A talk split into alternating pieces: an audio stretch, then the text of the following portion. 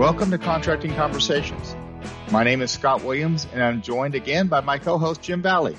Today we are talking with Rodger Pearson, a DAU professor for services contracting and the lead for CCON 007, the defective pricing credential. Welcome, Rodger. Thanks for joining us today. Hey, thanks a lot for having me. I appreciate the opportunity to talk a little bit about defective pricing. Absolutely. And we're really happy to have you. Uh, Rodger, to get us started off, can you please describe in a general sense the defective pricing credential? Sure. This is an online training credential that provides an introduction to defective pricing. The credential, like most of them with at DAU, consists of a main training course and sometime other courses. The main one is Con 7700 that uh, happens to include an interest calculator for those that want to figure out, well, how do we figure the interest in defective pricing? It has a capstone game and also it has a novel negotiation strategy paper that gives you a little insight as to maybe what uh, contractors are thinking or how they're going to approach uh, defective pricing. The course answers questions such as what is defective pricing? Is defective pricing a contract remedy? Are there instances where defective pricing requires a legal remedy? The course discusses the requirements of the Truth in Negotiation Act the definition of cost or pricing data, which is really interesting as to what truly makes something cost or pricing data. We talk a little bit about subcontractor defective pricing, uh, the statute of limitations, offsets, and the importance of price negotiation memorandums and contract audit follow-up procedures. So uh, basically, in this course, learners will follow the defective pricing process flow from the time a DCA auditor, DCAA auditor, starts a post award audit until basically we settle the thing at the very end. So pretty much it's from A to Z as it relates to defective pricing.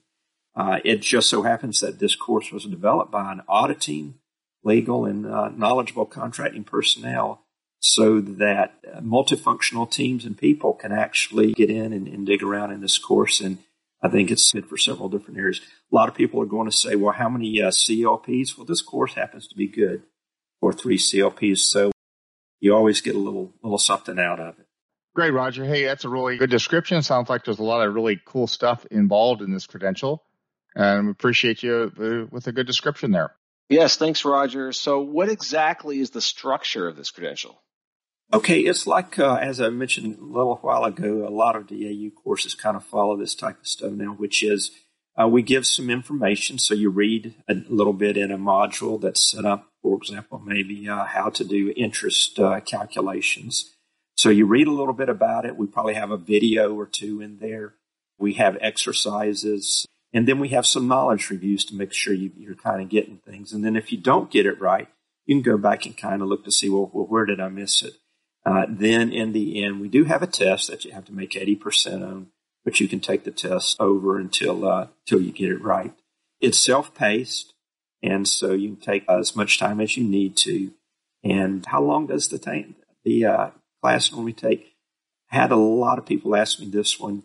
And we say three hours. I would say it might be a little bit more than that, but uh, it just depends on uh, how fast you uh, you read and uh, how fast you comprehend. And and uh, quite frankly, too, how much experience you've had in defective pricing.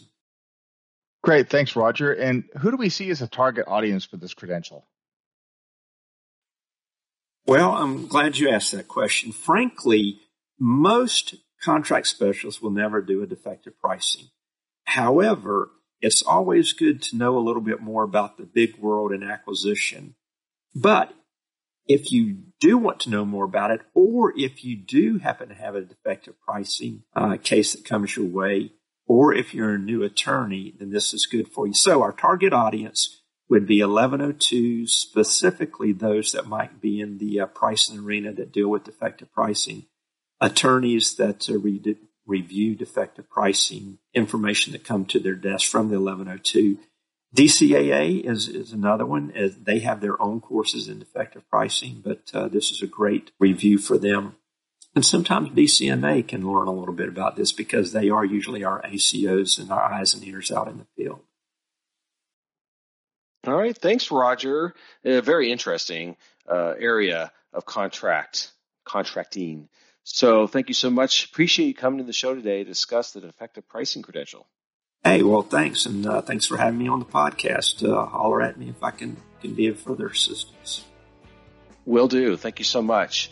So that is all the time we have for today. But please, if you haven't already, subscribe to our Contracting Conversations channel. Type any comments below to include your questions for discussions, and spread the word of this channel to your peers and to those you supervise or lead. Let us help you answer their questions. We look forward to having future contracting conversations with you.